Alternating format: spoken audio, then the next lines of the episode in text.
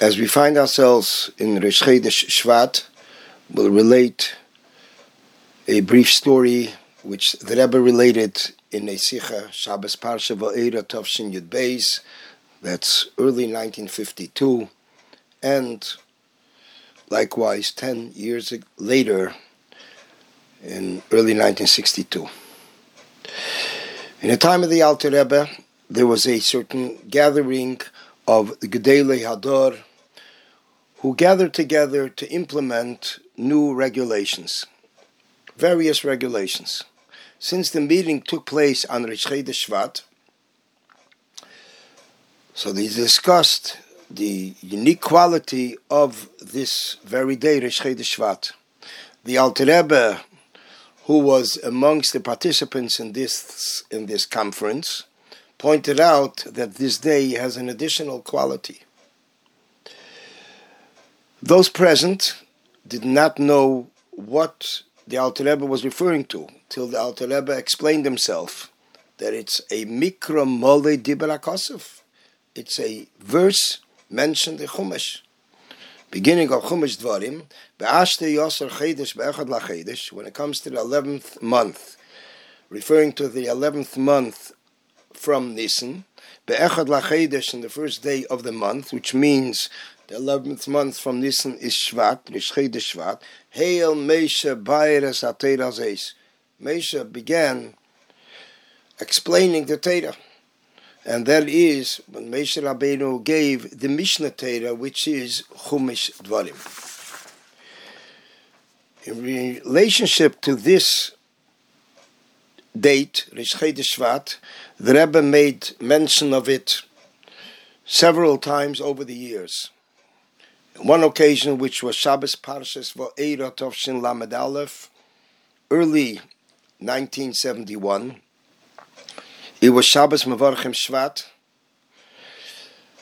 and the Rebbe said, in our generation, there is a uh, specific, uh, unique inyan benegia to the month of Shvat, since Yud Shvat is the Yemai Lula of the previous Rebbe.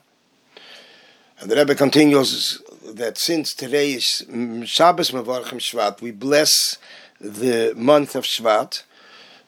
It, so therefore, it is also connected b'myuchad specifically with Chodesh Shvat, because on Shabbos Mevarchim we bless all the days of the month, and exclusively the day of Chodesh, since in Chodesh are included all the days of the month. And in regards to Rosh Chodesh Shvat, the Rebbe mentions the pasuk which we just mentioned that Moshe Rabbeinu then began elaborating on the Torah. This is Mishnah Torah Chumash Dvarim. And what does it mean? Hail Meisha Bayres Atera Azeis. As Rashi explains, that he explained it in 70 mm-hmm. languages, which this is the Inyan of Bayir Heitev. As the Mefarshim explain, the words Bayit Hatev means very clearly, with a very full clarity, as it's mentioned in Parsha Kisave, chapter 27, verse 8. So Mefarshim explained that the word Hatev, the Gematria, is when we calculate the four letters of Hatev. So first we have the Hey separately, then we have the Hey and the Yud, then we have the Hey and the Yud and the Tes. And then we have the Hey, the Yud and the Tes and the Bays. When we add up the letters of all these different uh, expressions, which is the Hey alone, and then the Hey and the Yud. So it is basically 20, and then there's the Hey Yud Tes, is 25, 35, and 44. And then there is the Hey Yud Tes and Bays. Is 44 plus 15 is 59, and 9 is 68, and Bays is 70. So this is how the word Heitev teaches us, alludes to the number 70. So the Rebbe says this is also connected with the Bala Ilul of Yud since the previous Rebbe was very involved in translating the Torah in all languages, translating Inyanim of Chassidus in numerous languages. Already, as we find in the year 1928, that the Frierdiker Rebbe, in around approximately that time, asked uh, in a letter to someone if they can translate a specific Maimer in about six, seven languages, which were rela- connected with uh, different countries in Europe. And the Mamela the Rebbe continues in the Sikha that this is the bracha, the inyan of Shabbos Mavarchim Shvat, that it draws down a blessing in all the days of the month, and especially in the days of Yud Shvat and Rish Shvat. On another occasion, in Shabbos Parsha Shmeis Tovshin Lamed that's early 1977, when the Rebbe spoke about Shabbos Mavarchim Shvat, the Rebbe said that this brings down a blessing and a keach on the inyanim of Rish Shvat, that it should be in a greater measure. And then, in addition to the fact that we need to fulfill all the commandments of Torah mitzvahs, including also this concept of Diber Meisha, as Meisha began elaborating on the Torah, which is Rish Shvat. So, when there is a special energy that is given to fulfill it, the mela then a person has to be aware of it. Because since the Almighty did not create in the world something in vain, Therefore, if a person does not fulfill the potential that he was given, it is then that not only he did not fulfill the commandment of Hashem, but he is actually confusing the whole order of the creation. Because the Almighty has created the world in a manner that nothing is in vain.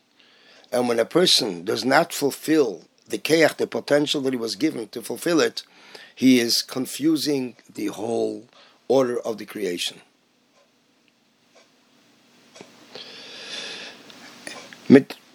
From the perspective of Hashem, He realistically created the world in a way that nothing is in vain.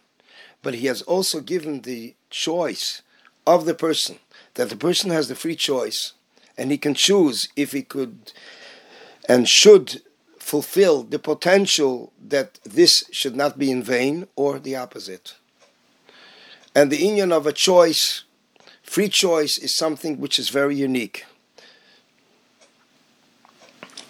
As the Alter Rebbe explains in Likutei that this concept of having free choice, being given the gift of free choice, is something that comes from Menu. It is an emulation from above. And then, since this is something very unique, so therefore it is also definite that a Yid will choose and accomplish in an appropriate manner what he needs to accomplish since Hashem wants, the Almighty wants that he should at least extend, invest his small finger in the activity. And this refers to a medrash that it's mentioned in Shir HaShirim Rabbah, in Kehelis Rabbah, that there was a sage who was taking something to the Beis Hamikdash, and it was a stone, and he could not budge it. And suddenly, there were malachim and the image of people, and they came and they said to him, "We'll help you on the condition that you extend your small finger." So the Rebbe, over the years, many times elaborated on the story, and the Rebbe asked, What's the point of it? If they can do it on their own, what, what do they need that he should extend his small finger?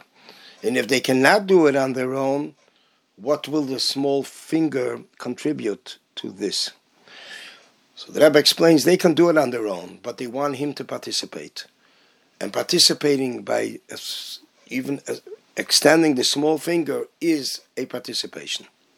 We will, Emir Hashem, continue in the next installment.